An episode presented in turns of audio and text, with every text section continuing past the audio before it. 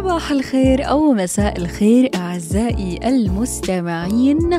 رجعنا ب part 2 في بودكاست من الآخر في season اسمع لي هالقصة. كتار كتار كتار بينكم حبوا القصة كتير وانصدموا كتير ومستنيين part 2 علشان يسمعوا النهاية. فهل النهاية كانت سعيدة أم النهاية كانت تعيسة؟ خلينا نفوت ب part 2 على السريع علشان ما بدي أطول عليكم. فخلينا نكمل ما تبقى من الجزء الأول ونكمل في الجزء الثاني. فاسمع لي هالقصة هلا أنا تكلمت عن الشخصيات الأولى اللي هم تينكي وينكي ولالا أو توتي ولالا الشخصيات الحقيقية في تيلي توبيز ولكن تبقى لنا شخصيتين وهم بولينا ودونكا. بس رح نبلش بدونكا. هلا دونكا كان اسمه بالكرتون ديبسي وهو باللون الأخضر. دونكا هو طفل عمره ستة سنوات وهو طفل أيضا انخلق مشوه وقضى نص حياته معاناة من الجوع المزمن. كان دونكا بيرمي أكله للآخرين كونه بيعاني من بنية جسدية ضعيفة لدرجة إنه دونكا أساسا ما كان عنده القدرة على الأكل وما كان عنده القوة على المشي داخل هذا الحبس أو السجن آه المظلم. وكان دونكا بيعاني من حالة مرضية اللي هي التقيؤ باستمرار وطبعا دون أن يرعيه أي أحد من المسؤولين داخل المصحة. أو حتى أنهم يعرضوه على طبيب مختص. never mind إن هم ما عندهم ضمير. حالة دونكا كانت مختلفة عن توتي ولالا. خلقيا ما كان عنده نفس التشوه ولكن كان عنده تشوه بشكل آخر. أما عن حالته الصحية فكانت هي التقيؤ المستمر وهي الحالة المعوية نتيجة الالتهاب المعدي. ما في داعي أحكي شو عملوا فيه ولكن بس للتأكيد رموه داخل الغرفة وهو غارق حبيبي دونكا في التقيؤ لدرجة أنه كان يغيب عن الوعي وبينزل ضغطه وهم على علم في هذه الحالة ولكن ما عندي comment غير لا حياة لمن تنادي. ورغم ذلك بقي دونكا على قيد الحياة لمدة خمس سنوات. اللون الأخضر اللي كان بيرمز لدبسي اختارته آن آه، لترمز لحالته الصحية اللي مر فيها دبسي خلال الخمس سنوات وهي التقيؤ المستمر عجبكم بالله القصة؟ طيب خلينا نحكي عن الطفلة الأخيرة والشخصية الأخيرة من البنات وهي شخصية بولينا المعروفة ببو هي أصغر طفلة بين الأطفال المحبوسين في معهد الرعاية في بلغاريا. عمرها لم يتجاوز الثلاث سنوات وتعتبر قصة بو الأكثر مأساوية بين زملائها. لأنه كانت بولينا بتعاني أيضا في تشوهات خلقية. ما كان عندها أي شيء آخر. نامت البريئة بولينا يوم من الأيام جنب مستودع الحطب المخصص للتدفئة اللي هو برا المصحة إلى أن جاء في يوم من الأيام أحد من الموظفين داخل الرعاية وهو ثمل أو سكران. وشافها نايمة مسكها ورماها. داخل موقد النار.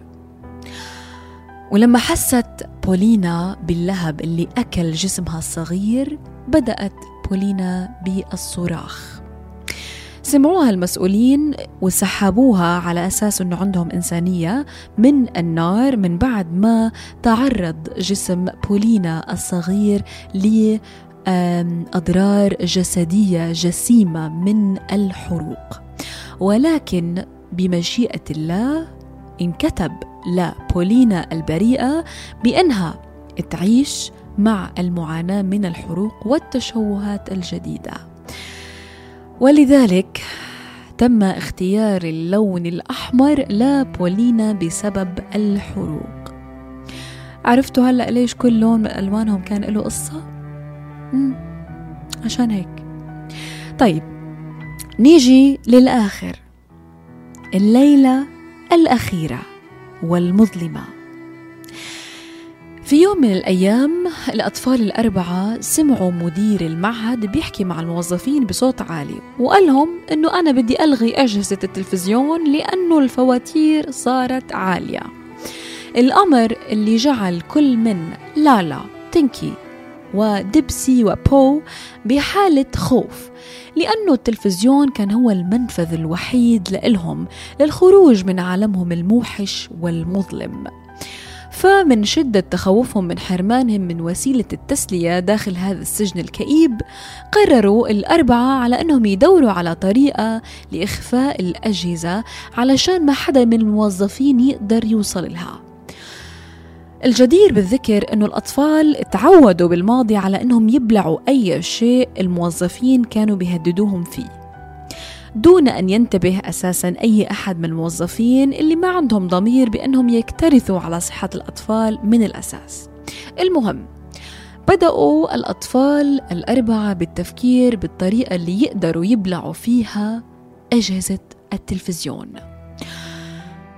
في صباح اليوم التالي دخلوا موظفين المعهد ليتفاجأوا بالمنظر المرعب المؤسف الحزين المؤلم. كانوا جميع أطفال المصحة على سريرهم. ما عدا لالا توتي دونكا وبولينا.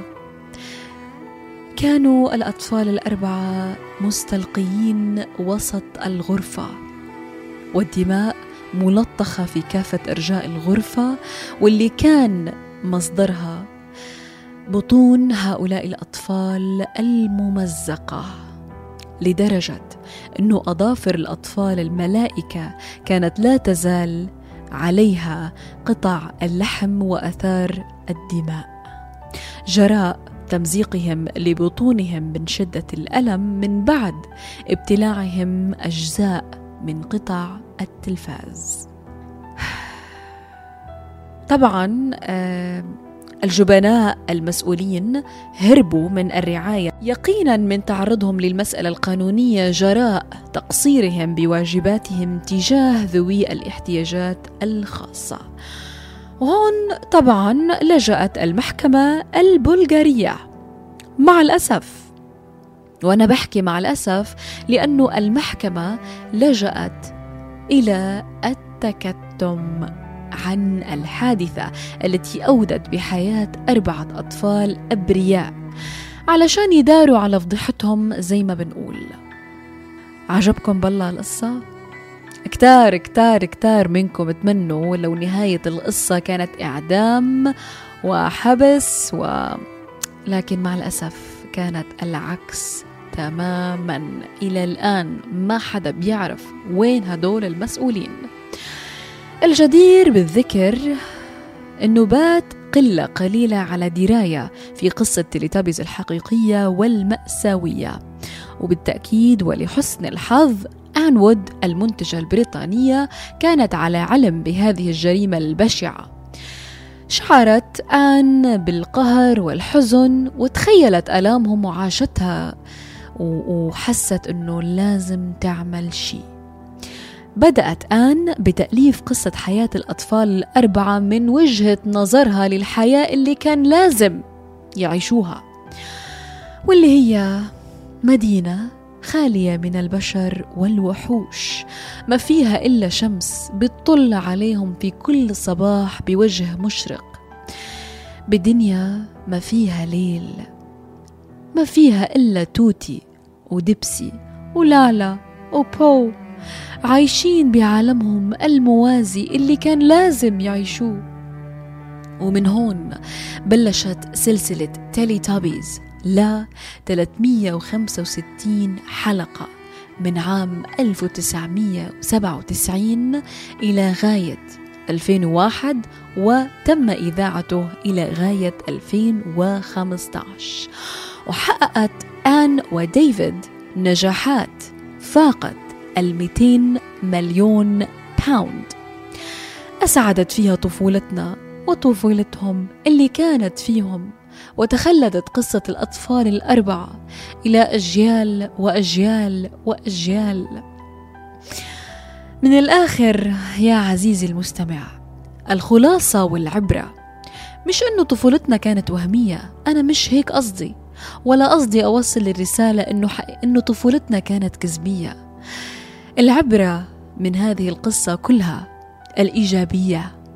إنك تصنع من فشل التجارب قصة كفاح ونجاح زي ما عملت آن بالضبط من قصتك من قصص غيرك.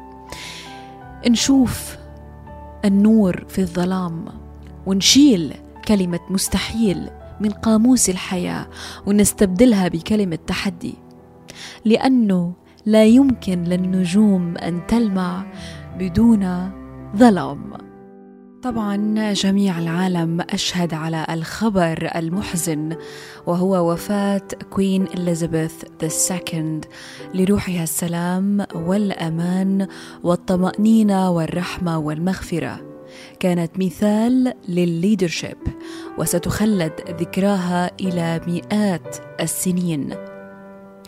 كوين إليزابيث II and Princess Margaret أثناء الحرب العالمية الثانية طمأنت أطفال العالم عبر قناة بي بي سي في Children's Hour في خطاب للأطفال حول العالم.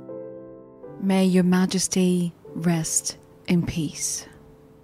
As we know from experience what it means to be away from those we love most of all, To you, living in new surroundings, we send a message of true sympathy, and at the same time, we would like to thank the kind people who have welcomed you to their homes in the country. All of us children who are still at home think continually of our friends and relations who have gone overseas, who have traveled thousands of miles to find a wartime home and a kindly welcome in Canada, Australia, New Zealand, South Africa, and the United States of America. My sister and I feel we know quite a lot about these countries. Our father and mother have so often talked to us of their visits to different parts of the world. So it is not difficult for us to picture the sort of life you are all leading, and to think of all the new sights you must be seeing, and the adventures you must be having. But I am sure that you too are often thinking of the old country. I know you won't forget us. It is just because we are not forgetting you that I want, on behalf of all the children at home, to send you our love and best wishes, to you and to your kind hosts as well. Before I finish, I can truthfully say to you all that we children at home are full of cheerfulness and courage. We are trying to do all we can to help our gallant sailors, soldiers, and airmen. And we are trying too to bear our own share of the danger and sadness of war. We know, every one of us, that in the end all will be well, for God will care for us and give us victory and peace. And when peace comes, remember, it will be for us, the children of today, to make the world of tomorrow a better and happier place. My sister is by my side, and we are both going to say good night to you. Come on, Margaret. Good night, children. Good night, and good luck to you all.